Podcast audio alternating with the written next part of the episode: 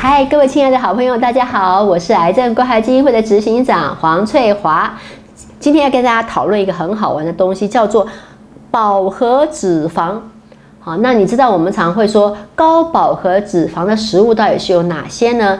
简单讲起来哦，脂肪的结构很有趣啦啊，一个甘油结了三个脂肪酸，那这个脂肪酸的形式不相同，就有分为饱和、单不饱和跟多不饱和，那饱和脂肪酸就是很安定的状态，所以饱和脂肪酸它的特性是什么呢？它在室温的时候它是固体的。好了，你马上想到了哈，请问室温的时候是固体的是有哪些东西呢？哦，很简单嘛，老师那个猪油就是动起来，对不对？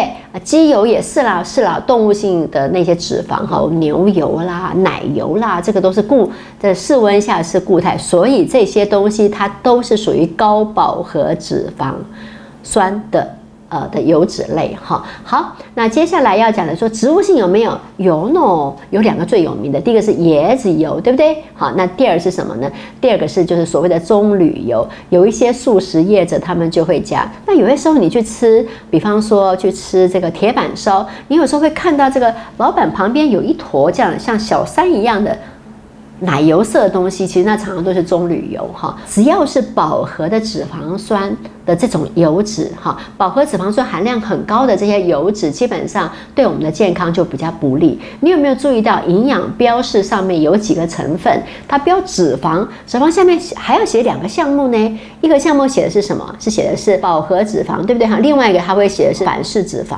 哈。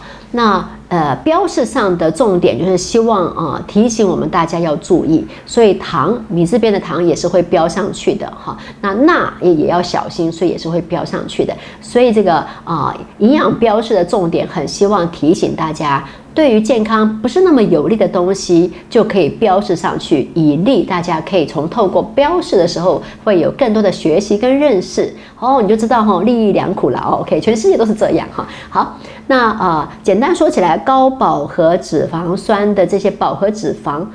是哪些？就是我们刚刚说的固态下，这样你就很容易分辨了，对不对？你就很容易看了。比方说，那这些高饱和脂肪的这些油脂好不好呢？嗯，简单来说，我常常会笑着说，这些脂肪酸因为它太安定了，太安定的结果它。所以你拿来做料理的时候，你可以是比方说高温油炸，那我们就选择饱和度越高越好，因为它的发烟点要到很高的温度它才会冒烟，发烟点高的话就表示非常的安定，那你要烧到那么高它才冒烟啊！大家记得咯，只要一冒烟就产生自由基。不好玩哦！各位一定知道，自由基，我们一生当中有生老病死，这个生老病死四件事情呢，除了生以外，老病死通通跟自由基密切相关。OK， 所以呢，这个自由基是你不喜欢身体里面累积太多，对不对？哈，但是你的油要是使用到冒烟的程度，就会产生大量的自由基。所以，当你如果烹调用炸的东西的话，选择饱和相较安定性比较高，哈，就是可以没有到太高的温度啊，但是还没有到冒烟，哈，那自由基的产量会比较少。但是，所以说起来好像是饱和脂肪。耐炸是不是可以这样说？因为你炸的温度条件是要比较高温的哈。不过简单说起来，还是要讲另外一件事。我常常告诉我们的很多的学员说，你知道饱和脂肪酸哦，很喜欢趴在你的血管壁上，这么一趴，你就变成这个动脉粥状硬化，对不对？那呢，可是呢，不饱和脂肪酸它不喜欢趴在你的血管壁上，它会趴在你家厨房壁上。有阿嬷告诉我说，老师啊，这个做料理的时候一定要用猪油炒菜才行啊，猪油炒菜厨房很好洗啊，那沙拉油炒菜不行啦，植物油炒菜厨房都黏黏的不好洗。那我就会笑说，哦，了解了解。可是呢，你想要洗血管壁呢，还是要洗厨房壁呢？